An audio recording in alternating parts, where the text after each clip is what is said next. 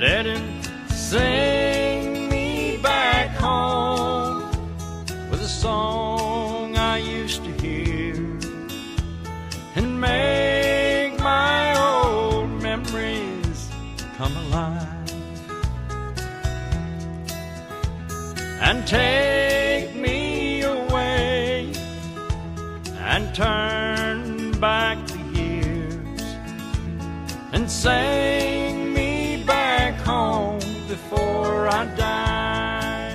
Welcome to Talking Giants, presented by SeatGeek. I'm your host Bobby Skinner here with my co-host Justin Pennick, and we got LPG in the van. Well, we had him on in the van in Detroit, so we'll have that the last van interview of the summer.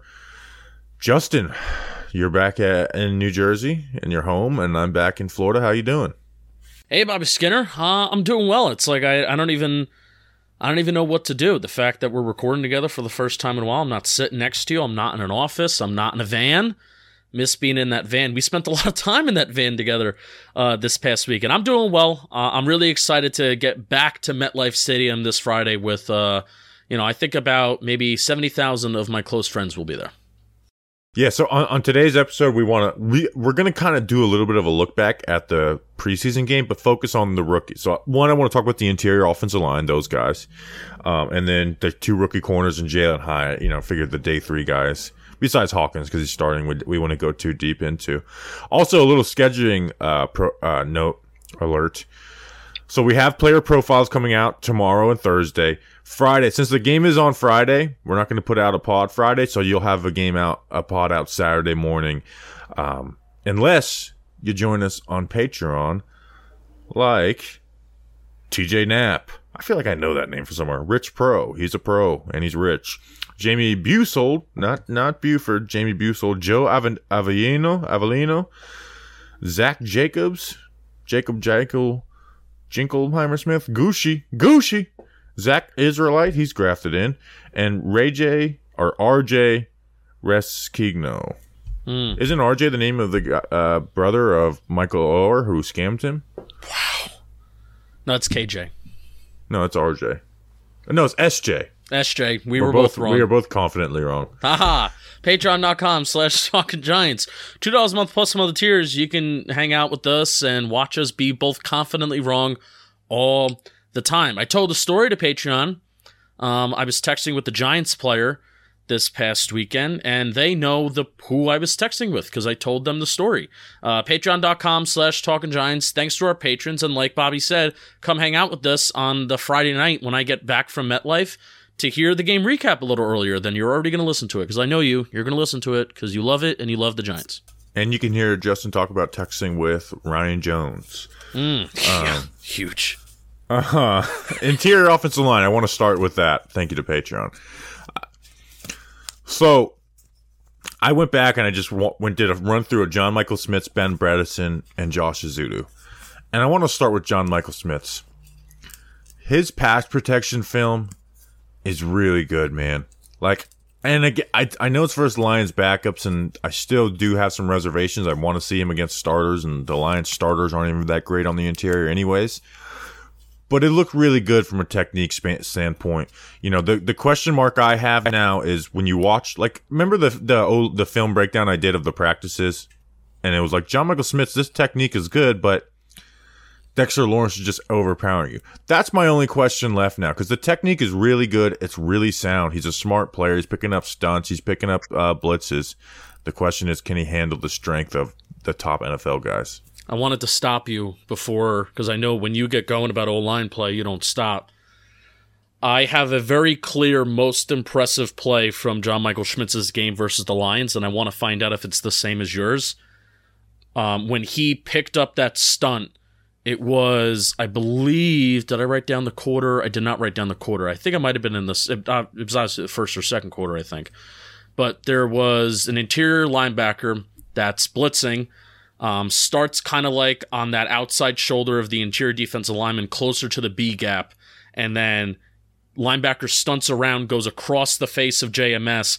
JMS comes off the block, double teaming with Ezeudu for the interior defensive lineman, just levitates, smooth feet, smooth hands, boom, right there, picking up that stunt. Fast linebacker, too. Uh, everything happened kind of fast, and he just picked it up absolutely perfectly. Was that your favorite play from JMS's debut?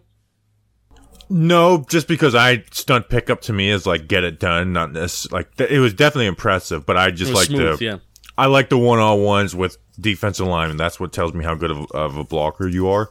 Um, but yeah, those I mean, there was two stunt pickups that he had that were really really nice. One versus Jack Campbell, and there's the other one where Ezeudu like kind of shit the bed on it a little bit. Yeah, that, that when, Was when that we the talked one? about when we talked about it when we talk about Ezeudu, I was going to bring up how JMS's most impressive play to me was Josh Ezeudu's second worst play of the game for me. So But yeah, John Michael Schmitz like he gets off the snap, his hands like, and it's a great comparison. If you want to, if you guys want to go rewatch it, and I know it's hard without all twenty two, but if you want to go rewatch it, just watch John Michael Schmitz hands and go watch Josh Ezeudu's hands, and then you will t- you will see the difference in good hand usage. Yeah. uh, where John Michael Schmitz is not like punching and leaning and like just trying to like knock guys back with his pass protection punch. It's very it's calm. It's it's it's good placement. It's he's reworking his hands, so the technique is all there, man. The question, the only question I have left for John Michael Schmitz in the pass protection game is how can he handle like the upper body strength of you know the Jonathan Allens, the Daron Paynes of the world, Mazi Smith, and we never really got a matchup with him at Michigan, despite them both being in the Big Ten. Shout out college football realignment.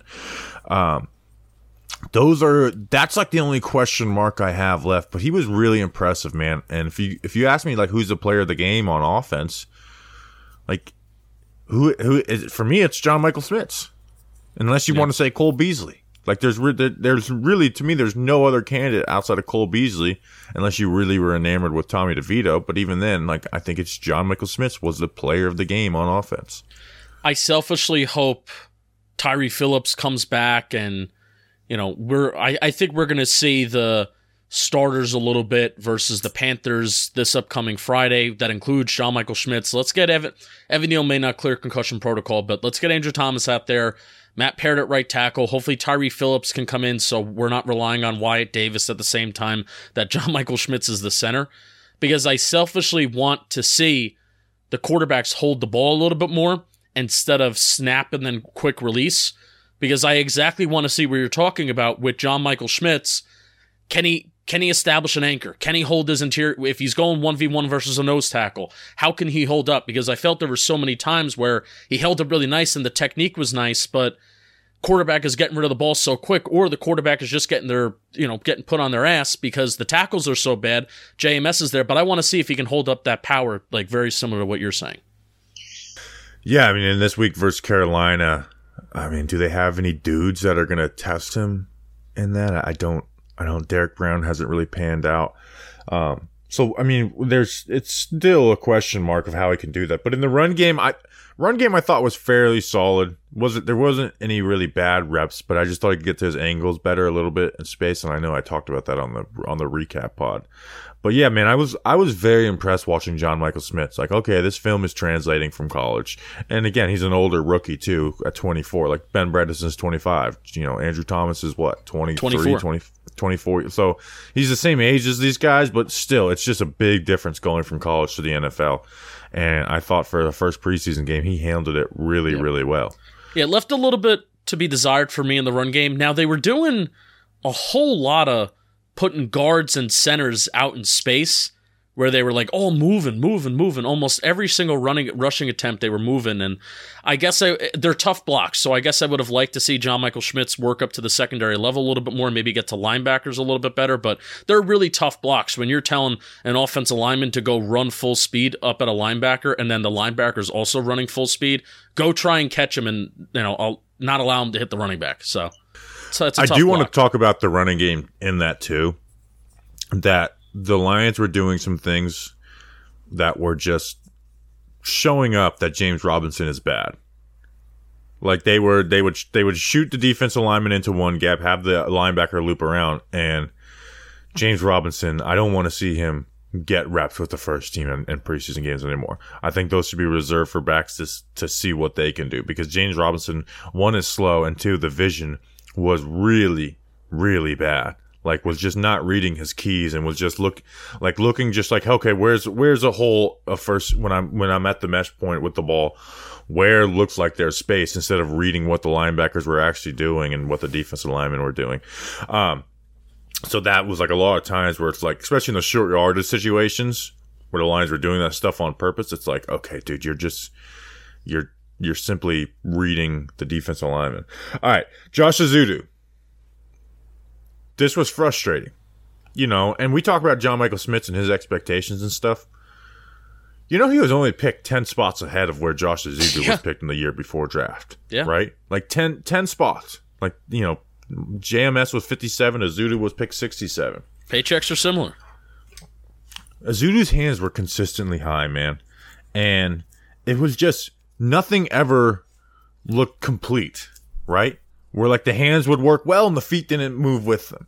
Uh, if he didn't, if the hand like didn't get there, he didn't, he didn't set fully to the man, and he'd be in that half man relationship, and they'd work uh, a car, you know, past his, his outside shoulder.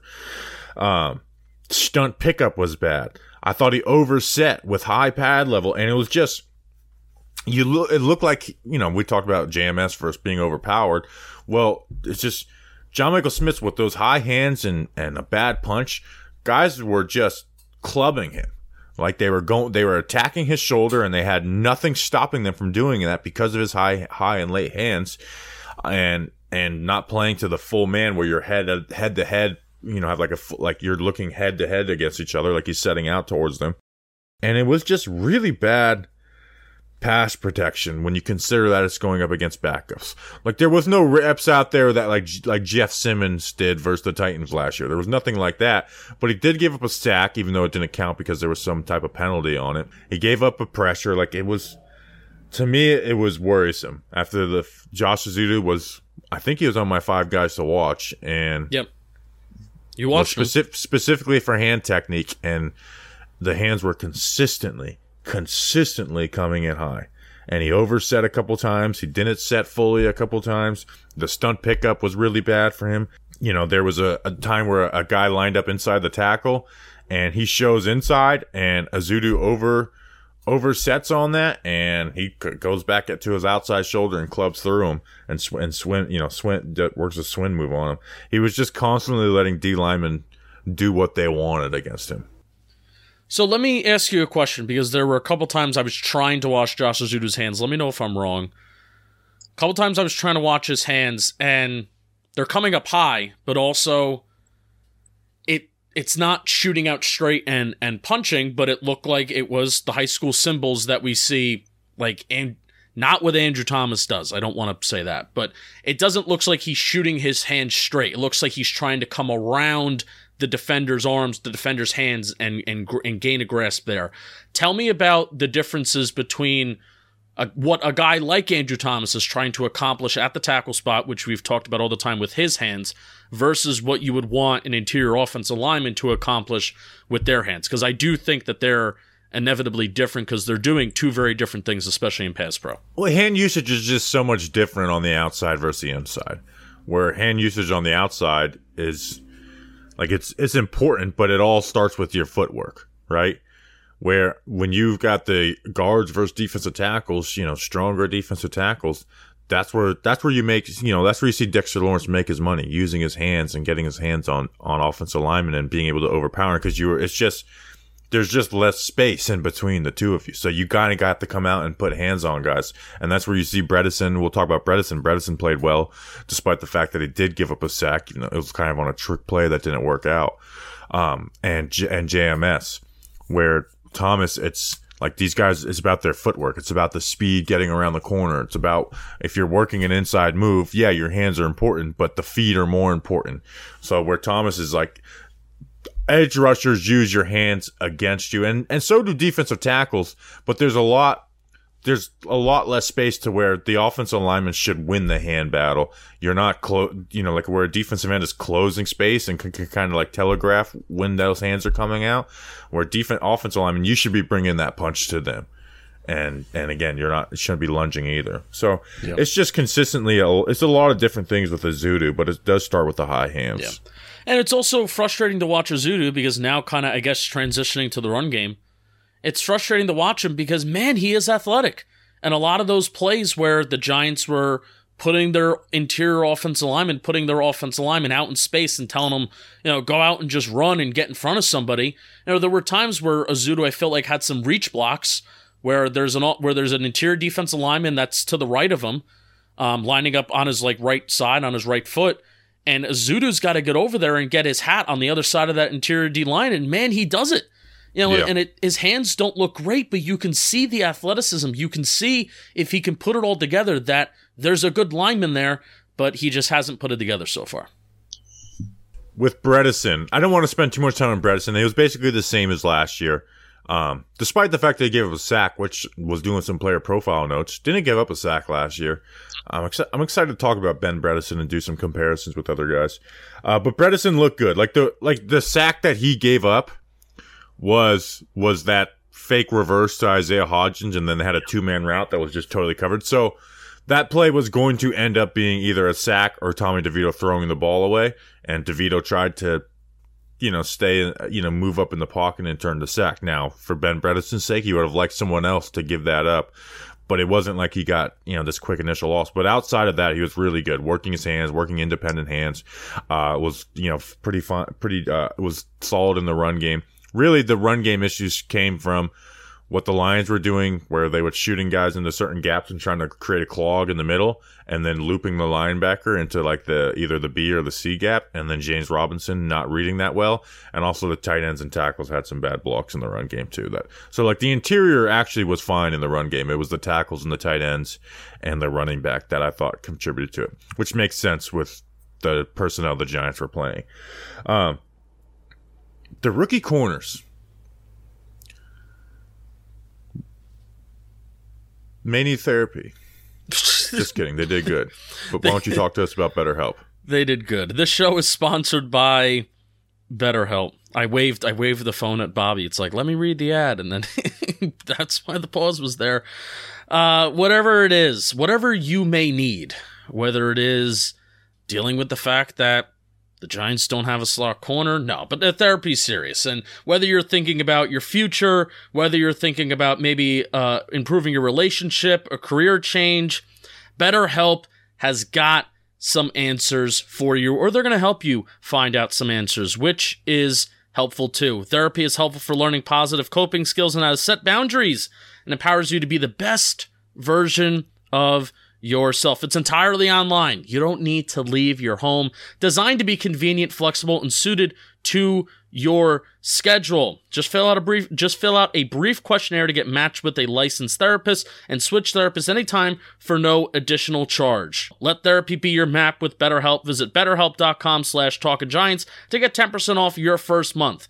That's BetterHelp, H-E-L-P dot com slash talking giants. Bobby Skinner, you'll be glad you did. You'll be glad you did. The corners. Deonte Banks. I was really impressed with his film.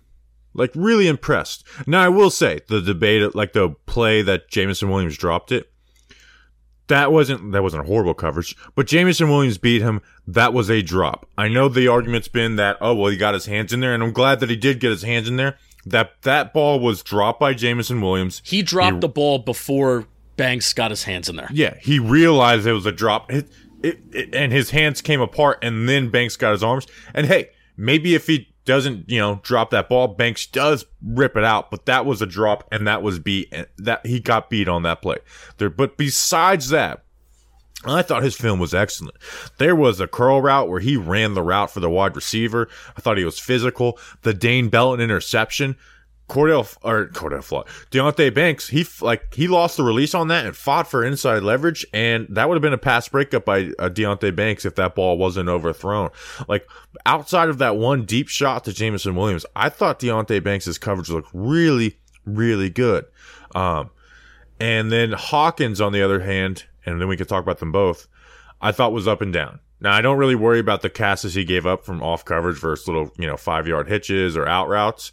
But on the fourth down, Jason Pinnock pass breakup, he got smoked.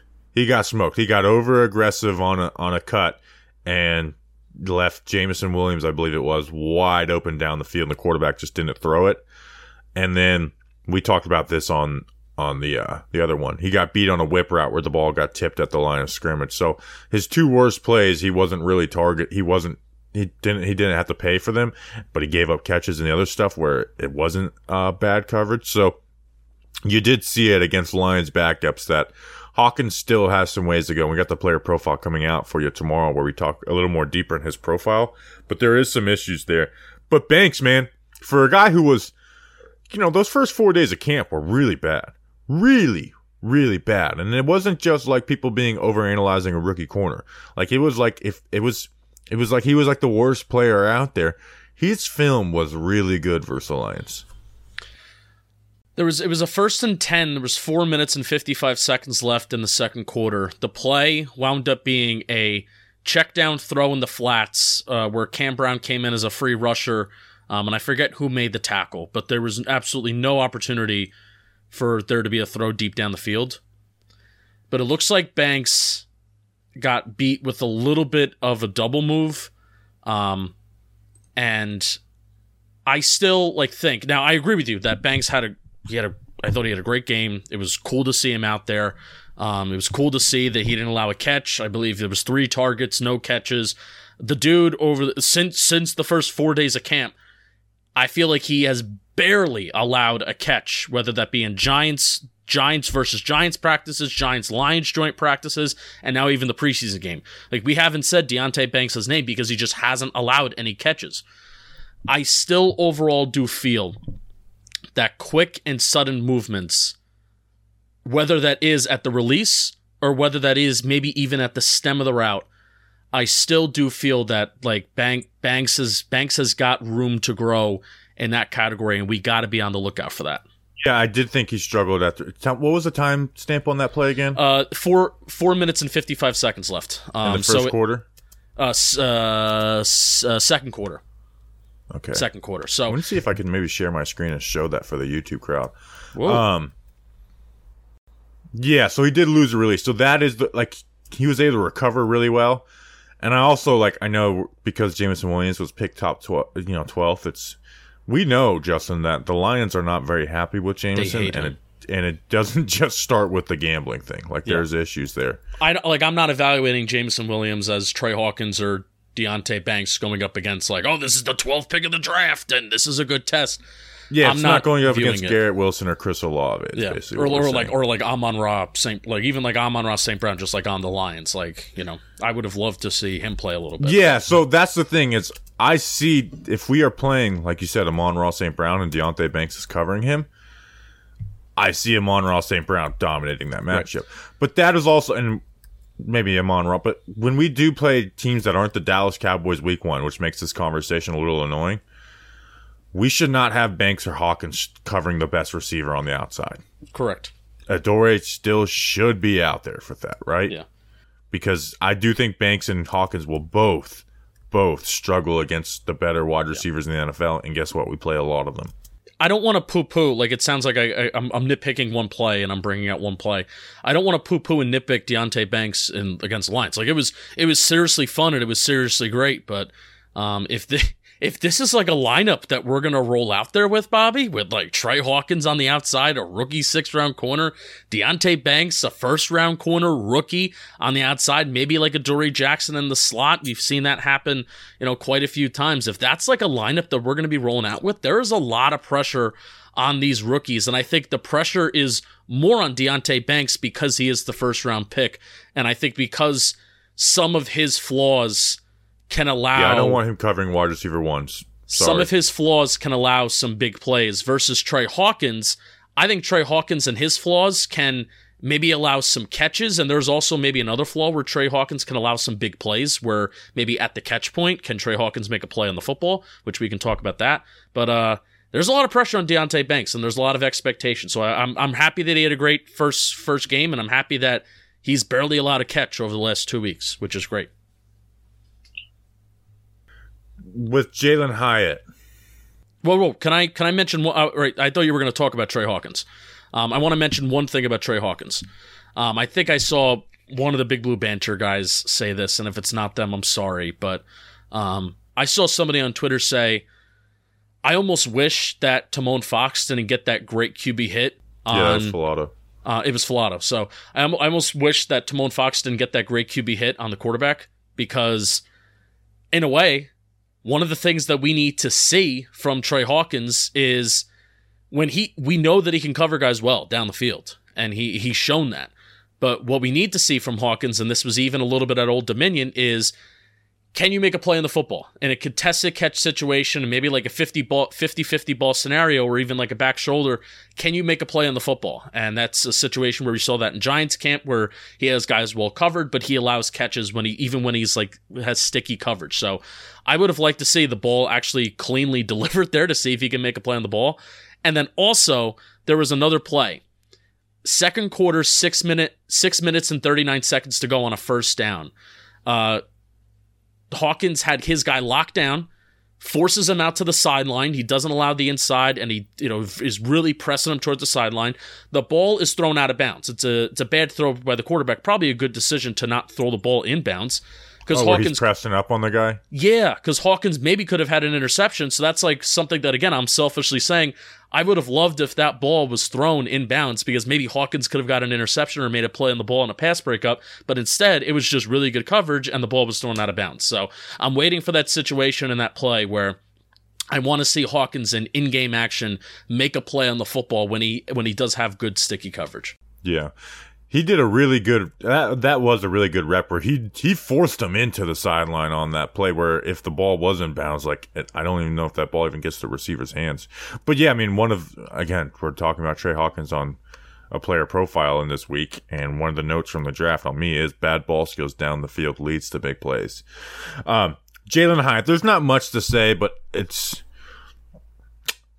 I, there's needs some work on the release, but he just was kind of never in an opportunity to get the ball in this game. Now, I, there was a couple times where I thought he kind of had an inside track on an inside breaker, and it's like keep that thing vertical more, keep those safeties honest, or keep that corner honest. But uh, he wasn't getting a ton of separation versus man coverage. Um, he wasn't going down the field, obviously, a ton. But it's like those are the things that we need him to get better, and he just was not able to get a ton of separation on those. And then that one trick, not trick play, but the trickeration play where they did the reverse I thought he could have done a better job like attacking the safety and getting his hips to show one way and then popping out to the corner. And he kind of just like let the safety keep his hips square and then broke and then the safety, the safety hips opened with him and run with him. Um, but yeah, he just wasn't able to get separation on the short and intermediate routes. How often did he face press at Tennessee? Very, almost ne- never. So I think that's going to be a little transition and maybe welcome to the NFL a little bit as you know but before the sticks if he's getting hands on him and you know we we know that he's a small guy you know he's he's a he's a thin guy and you know uh, that's partially what makes him so fast is because he's is, is he's thin and he doesn't have a lot of doesn't have a, lot of meat or, or, or fat on his bones. Um, so that's why he can fly and hit that 24 miles per hour marker but um, he's gonna have to fight through that physical you know those you know some physical corners and he's gonna have to fight through some contact yeah, there was definitely like times of the release where it's like he's trying to avoid it instead of going through through it, and which allows those you know you know it drifts your routes and kind of telegraphs where you want to go. Where it's like, hey, if you're drifting inside to avoid this press, there's a good chance you're doing an in breaking route, and that put gives it away. Where if you're able to get through that press and get and stack that corner and get on front of him, you can throw a little fake to the right and then break left and get that guy's sauce. Where if he's just on he's just if he just has outside leverage on you, he knows, hey, there's no way this guy's turning this into an out router. he's running right into me. So, uh, or you know, or else he would have done an outside release. So that's something that he's going to have to get better at. But again, I, I, I do think he's going to have a specific role to start. But Isaiah Hodgins like getting some second team reps in uh, practice yesterday, uh, where they did a lot of eleven on eleven, being out there like Hodgins' role is diminishing a bit for Jalin Hyatt. But and I think even Sterling Shepard a little bit too. But Hodgins' role and the purpose that he serves is so different. It blends a little bit with Shep, but it's so different than what Jalin Hyatt's going to bring to the table, where that's why it's like very much they're going to coexist together. It's just a matter of how much can Jalin Hyatt separate himself from Isaiah Hodgins. Like, hey, can you be that deep, you know, deep down the field guy? How often are you going to be able to get open? Because I'm confident Isaiah Hodgins is at least going to be serviceable and getting open in the in the quick game, in the intermediate game, and kind of near and at or before the sticks. I feel like we should have a Hodgins conversation at some point before before we get into the season. Maybe that'll be a good. That's you know what we do one more mailbag before the season. That'll be a great mailbag question. Boom. Ask us about Isaiah Hodgins' role and ask us about DraftKings. Guess what? New customers download the DraftKings Sportsbook app and use code WORLD Bet just $5 to score $150 in bonus bets instantly. That's code WORLD only at DraftKings Sportsbook. Gambling problem? Call 1-800-GAMBLER. In Massachusetts, call 800-327-5050 or visit gamblinghelplinema.org. In New York, call 877-8-HOPE-NY or text HOPE-NY. In Kansas, call 1-800-522-4700. On behalf of Boot Hill Casino and Resort, Kansas. In West Virginia, gambling problem? Call 1-800-GAMBLER or visit www.1800gambler.net. All games regulated by the West Virginia Lottery. Please play responsibly in partnership with Hollywood Casino at Charlestown Races. In Connecticut, help is available for problem gambling. Call at 888-789-7777 or visit ccpg.org. 21 plus in most elder states, but age varies by jurisdiction. See DraftKings.com slash sportsbook for details and state-specific responsible gambling resources. Bonus bets expire seven days after issuance. One boost per eligible game. Often required. Max bet $50. 10 plus leg, uh, leg required for 100% boost. Eligibility wagering and deposit restrictions apply. Terms at sportsbook.com. DraftKings slash baseball terms. You'll be glad you did. And here is license plate guy in the van. Come on, pay attention in there. Let's go. We got a beautiful day. Work. Play fast. Play fast. Whoa. Ah. All right, we now welcome onto the van our good friend, Ring of Honor member. First, first. Dave Tolson was technically first. Anthony Tomano was second, and then you were third. Third, third Ring of Honor. But you and Anthony went in at the same time, so it's Fair you're- you're- so Ring of Honor. legend. We are interviewing a Ring of Honor member here in Detroit, license plate guy Joe Rubeck. What's going on, man? How you doing? I'm doing great, man. Thanks for having me in the van. It's my first time in the van. It is, I know, because we usually do the Fan Fest uh, for your record prediction and and interview and stuff, and they uh, and they took that away I, from I us. I need help. Well, so I, I feel Besides- comfortable. I feel comfortable doing that with you, and now Yes. that should be a compliment to you. Yes, thank you. So I, I don't want to go because we're putting this out next week, so I don't want to go too in the weeds of the joint practice. But what were like some couple things that stood out for you? It doesn't even have to be like play on the field. I know there was a story you're telling us about Isaiah Hodgins. Player. Oh yeah, interactions. Isaiah. First of all, there's there's so much talk going on in joint practice. This is great, and none more than C.J. Gardner.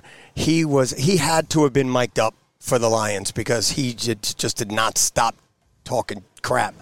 Um, but it's funny because on one play, Isaiah absolutely cooked him.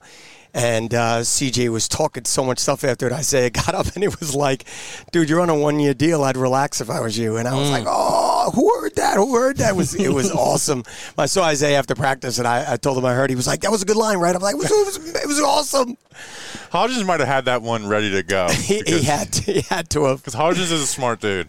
Um, yeah, so that it was it was pretty fun to see out here. Obviously, like you know, day one wasn't as like good as we've seen from the Giants offense all at Giants training camp, but day two I thought was a lot better. Um, here, I, I want to ask you this question. It's been my favorite question to ask all offseason.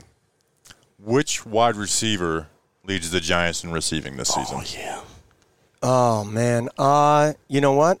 I'm going to stick with Isaiah Hodgins. I really am. Receiving Really? yards. Yeah, receiving yards. I'll tell you why. I I jumped on his bandwagon like everybody else did last year, but I also kind of held back a little bit in my own mind because there wasn't an array of people that you're going to throw the ball to. Right. So he wasn't like, oh my God, this Amani Toomer, this uh, you know whoever. But the more I watched him, the more he he. I know we're trying to get that fly, man. I know it's brutal. The more he he balled out last year, which he did. He kept showing up. He kept uh, uh, bowling out in practice. He's doing the same thing right now. So why wouldn't it believe you? You know, why wouldn't it, Yep. it just you know I be the just same path? I just think it'll be Darius Slayton because he's one. I think he's the most targeted guy out here in these practices, but he's just he's been the go-to answer for three or four seasons. I don't think he's going to be the go-to this year. I really don't. I don't. I don't think he. was. You think he was? I don't even think he was a go-to last year. I th- I absolutely. I mean, he was he was their leading receiver. He led. I- them in I know yards per that. route run. Like uh, maybe not like he may not even get the most, most catches, but I do think he'll lead them in yards because he's going to create the big plays. But so so you said Hodgins. I do. What do you say? Well, I, I, I also say Slayton, but with Hodgins, um, we're seeing this more and more where he actually had, you know, for all, you know, the offense had a good day, the offense had a, you know, the offense had a bad day, then the offense had a, a better day the second day. I think Hodgins is going to be one of those guys that is a much better, like, in game wide receiver with better production than, like, what you're going to see in practice. You, you know, it's funny. This, a podcast like this comes out, and you know, we're talking about the players that we're actually talking about right now, and you'll get a million people that'll be like, "Oh, you guys are disrespecting so and so, and you're leaving out, you know, Shep, and you're leaving out everybody." And I don't want to sit here and say if they stay healthy, if this, if that. It is part of the problem. It is part of Yeah. your career. I mean, shoot, if Shep, you know, stays healthy, the Yeah, guy if Shep is was healthy. He's the, best guy- wide receiver on the team. by far for I can't tell you how many years. The guy be in the Hall of Fame without injury. I mean, he would have set unbelievable numbers as a New York Giant if he stayed healthy. But you know, uh, that's part of the you know, that's part of your of career. issue, yeah, unfortunately, it's, for part sure. it's the way it goes.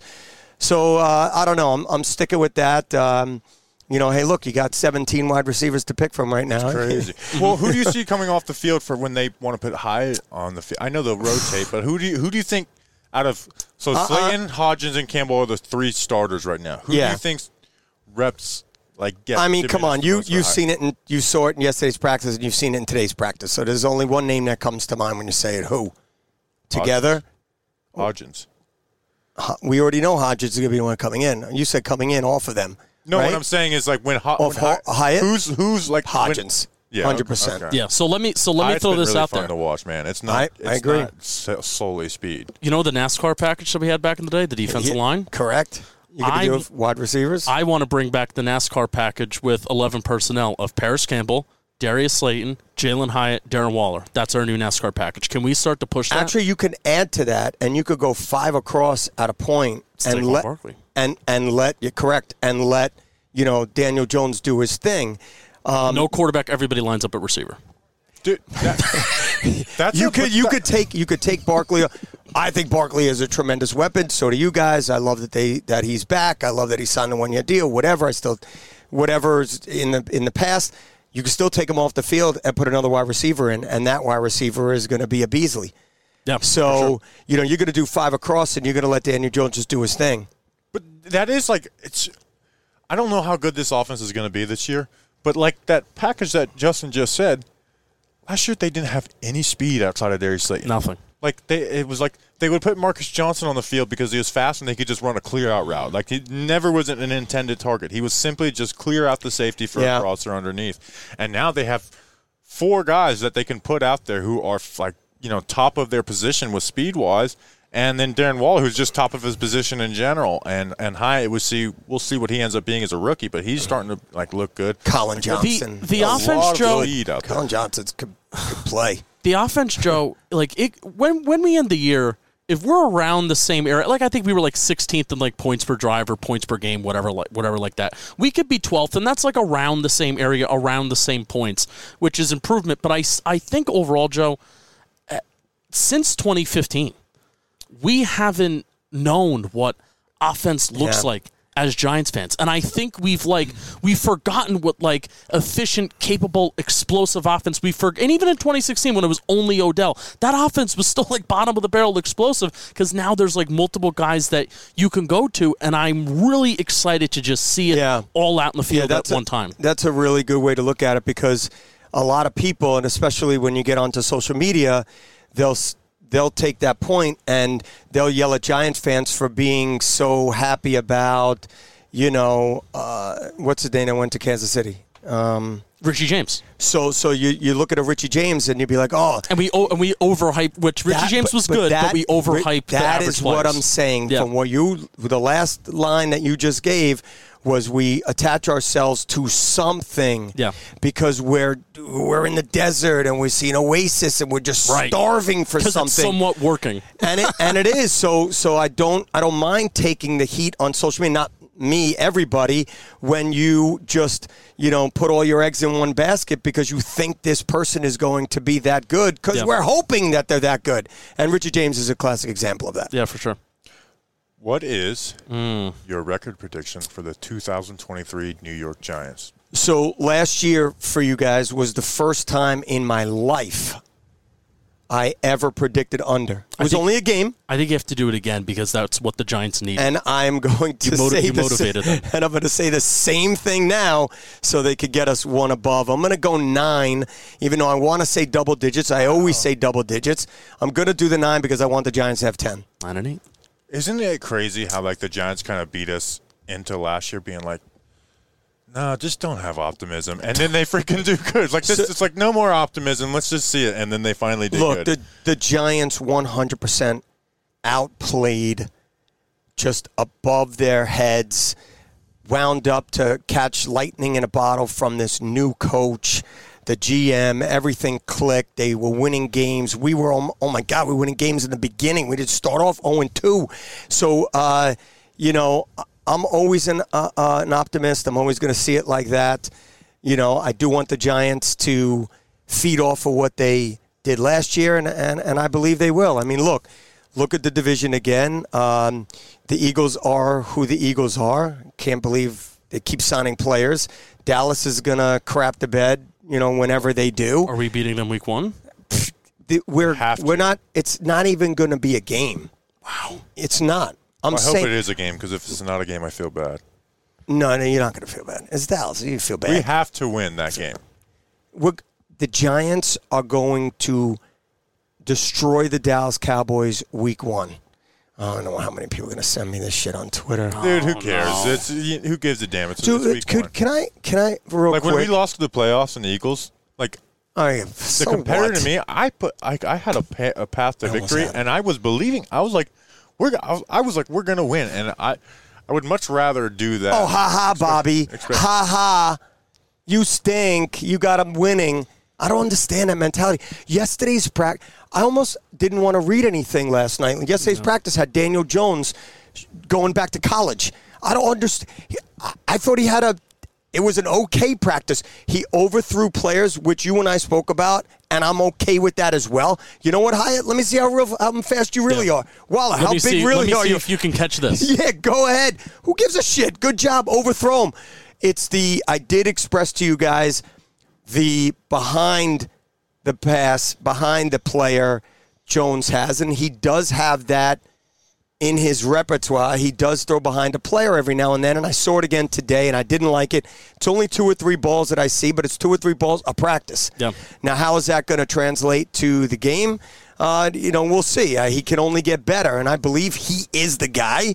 So uh, the the you know you know social media the the people that hate you know Jones, ha ha. Here's the mid Jones we all knew. Way to pay him all that money. See him four years, and they'll complain for four years.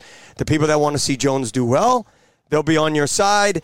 They'll be on Jones' side, which all that that's all that matters. And you should only hope that Jones outperforms his contract.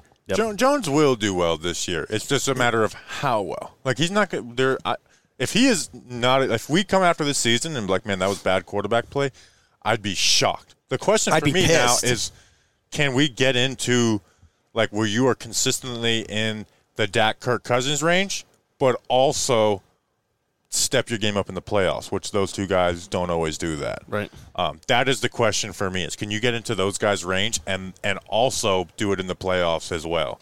That's that's really the question mark I have for Daniel Jones. I know he's like he's a. Well, I mean, that's a that's he's a great quarterback it's a in good- the NFL. It's a good question mark because he only got to show it one game last year. Yeah, he- and he, he did, did- well two games, and he, and one he- really good versus and one really bad. Correct. I- It's a bad defense, yes, but guess what? He had a, a fucking perfect game. I don't know why you have to. The- Why do you have to? Why do you have but to? no, no. It, but it was like I don't give a shit that I'm the defense was bad. Okay, but it was a bad defense. You know what doesn't always happen versus a bad defense? Perfect games where you Right. score every single Every drive single- Correct. unless there's a drop. Correct. Bad Okay. defense or not. And you know what? That You're that- talking bad that- defense, you're right. That was a good offense too. That outscored a lot of really good Yes. offenses that year. So any like Yes. any you do not. Uh, what my point is, you there should be no apologies for beating a bad defense because guess what? bad defenses usually don't give up a score in every damn drive unless it's a Darius Slayton drop. Mm. Then don't freaking apologize when the Giants destroy the Cowboys on week one. Oh, what I'm saying is I, I I said it. what I was saying is if there's a blowout, it's probably Dallas blowing us out because they're more talented. so I just hope it's a close win for the Giants. Any other final observations from Lions Giants practice? Uh, I really enjoyed um, watching Dex destroy everybody. Everybody. Uh, he happened to be on the other field where I was, uh, but I got to see some of it. I know you guys were a little closer when it came to that.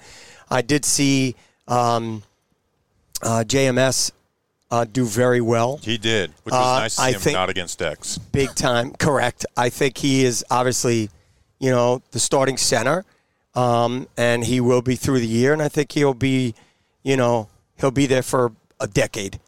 But uh, I don't think you have to worry about the man in the middle. what was it like seeing us be a bunch of clowns for, for two days? I thought it was great, actually. Uh, when I first saw you guys and you uh, got credentialed and you had to go into the special room uh, for special kids, I, I thought I actually was really happy for you guys because honestly, you know, I knew you guys when you were coming up. Uh, you've worked really hard. You put out really good content. You spend a ton of time with the X's and O's and breaking stuff down where I would never have the time to do that nor want to. So, you know, good things happen to those people that work hard. So, congratulations, and you're some fucking clowns. Yeah. Daboll today, I'm uh, just gonna clip out that part. Yeah, for You're so fucking. Da- Daboll today went up to went up to us and read out a long play, and I was like, All right, I was like, I was like, he's like, no, sp- come, like spit it back to me. I was like, I'm I gonna didn't know what quiz you saying. guys. And um, and it's like as much as like we know about football, it's like man, if we were in a film room, we would just be lost. Um, but I, I and I also wanted to reply to him. I'm going to be like, okay, well, you want me to read back a, a complicated play? Here's this DraftKings ad read. Read the disclaimer in, in a with, minute or with less. a disclaimer for every state. Gambling problem call oh, one eight hundred gambler in Massachusetts call one eight hundred like do, doing that. All He- right. Guarantee he wouldn't be able to do it. No. If we have a DraftKings ad on this pod, we're, we're going to do it right after this. All right, that's the license plate guy. Appreciate you as always. No doubt. Hope you enjoyed your first trip in the van. It is so freaking hot in here, bro. I know we got to crank this AC for Duggan. All right, Goodbye. that's That's, an interview. That's an interview. Let's get out of this fucking van. Hey, Sula, you better hope I never get back in there. I will kick your Hey, baby, let's go out there like a bunch of crazy dogs. Have some fun. All right, thanks LPG for joining us. A pleasure as always. Um, Justin, what uh, do you want to do? One guy to watch for in the next preseason game, so we won't have a regular pod until then. Yeah, I mean, I'm I'm disappointed that Expecting starters to play. Daboll kind of confirmed that. yeah, I'm a little disappointed that you know we had a little bit of time before we threw it to LPG. I'm disappointed I didn't, I didn't get to hear you break down the Gervarrius Owens almost interception play because you did a you did a little bit of a breakdown on that on social media. Uh, dude, Gervarrius Owens had an interception in practice the first day we're not there. Drives me Oh shit! Yeah. The ball now the ball got tipped up by Darrian Beavers, so it made me let, me breathe breathe a little bit of a sigh Wait, of wait, wait, wait, wait, wait. We need to we need to talk about this. The pod that we were like the Lions preview pod. Are we like, are the Giants gonna get any interceptions? They oh, they've get- been interception city since then. they got two in the game, um, and then they got two in practice um, on uh on Monday, which is which is crazy. Which- so now yeah, we're interception. I want to put that in perspective. So they had two, Dane Belton had one, Gervarrius Owens had one on Monday practice. They had two in the preseason game. Before that, in 11 practices, they had one, maybe two, if you count the fact that the Jason Pinnock one hander No, was I don't count that. a No. yeah, it was after a clear the play is dead. Daniel Jones literally just threw it up because the play was clearly dead. The only other one was on the second team where uh, Cam Brown tipped it up to Carter Coughlin. That was the only interception in team period through 11 practices, 11 on 11. Insane. And then I, I would love to see the video of the Dane. Maybe it's out on the Giants website now. Maybe it is. Um, But yeah, Gervarrius Owens, I'm excited for him. Watching him in the preseason action, I thought he played like really well, um, and I'm I'm hoping he gets a role in this team eventually. Like I really like Gervarrius Owens, man, and I felt a little, I felt a little uh, like validated after one preseason game. Yeah, because what I feel like what he did well kind of matched his uh matches his draft profile. Um, he he was physical, kind of came up in the run game. He was a good tackler, played fast, played hard, played fast. I think that's like coverage. that's like the main thing that you kind of want your day three players to do, and he did that. Um, and even Alex Cook was super fun too, which is making a, you know, the safety room and safety depth that we were questioning kind of throughout the spring. And you know, is anybody going to step up? It's it's honestly some of the guys that maybe we didn't expect to step up. Like no, you expected Gervarrius Owens, but you know. Uh, I like Gervarrius Owens and Alex. Well, we Cook. said the safety battle is probably the most fun because it's so wide open. And Yeah, you have like yeah. all, like legitimate guys out there.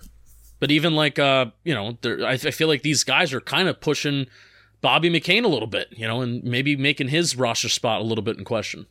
McCain's definitely been the least, the worst performing safety throughout camp.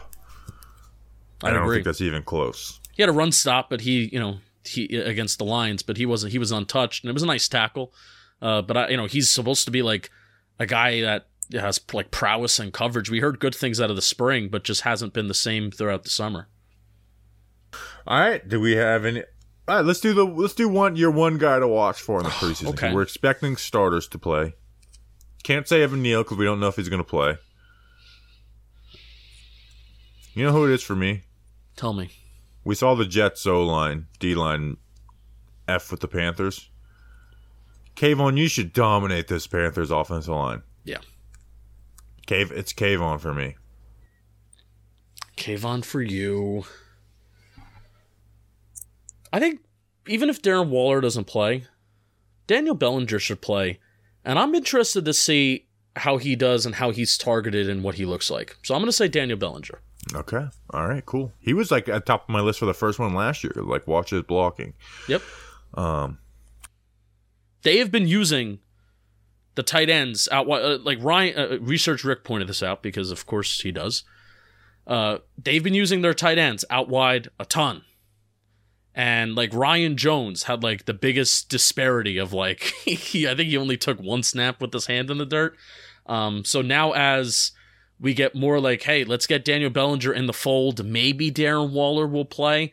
Um, I'm interested to see the splits of you know how much they're willing to adjust the offense to when Daniel Bellinger's on the field versus when Darren Waller's out on the field. I've talked about the tight end in in line versus out wide splits all summer because I think it's one of the more fascinating things about this offense. you want to know who my top five for the first preseason game versus the Patriots was last year? Okay, uh, Number Daniel Bellinger one, Daniel Bellinger. In parentheses, blocking specifically. Yep. Micah McFadden, Quincy Roche, Yusuf Corker, and then Shane Lemieux. one. Shane Lemieux quietly having He had a really Shane Lemieux had a good preseason game, and he had a good one last year before the hurt. But it's just at a point with Lemieux where it's just like I don't see him making the roster. he's playing Ma- well enough where you kind of maybe feel like they should maybe make room. Uh, no, I, I just think there's more important players to make room for on this roster. He would get claimed by somebody. I don't think so. No, you don't think it, you don't played, think it would he hasn't a played since his rookie year, basically. yeah. You don't think it would be a Ben Bredeson situation? I know we Bredeson- traded we, we traded for Ben Bredeson. I get Ben that. Bredeson but- was a second year player, fourth round pick. Shane Lemieux is a fifth round pick who hasn't played a full game since his rookie year, all right, good and point. that was bad film. good point. Um, but I hope we can keep on the practice squad. All right, that's an episode. We will see you guys for player profiles this week, and then we'll have a game recap of the Giants versus the Panthers. Appreciate you guys. We'll see you then. Until then, let's go big blue.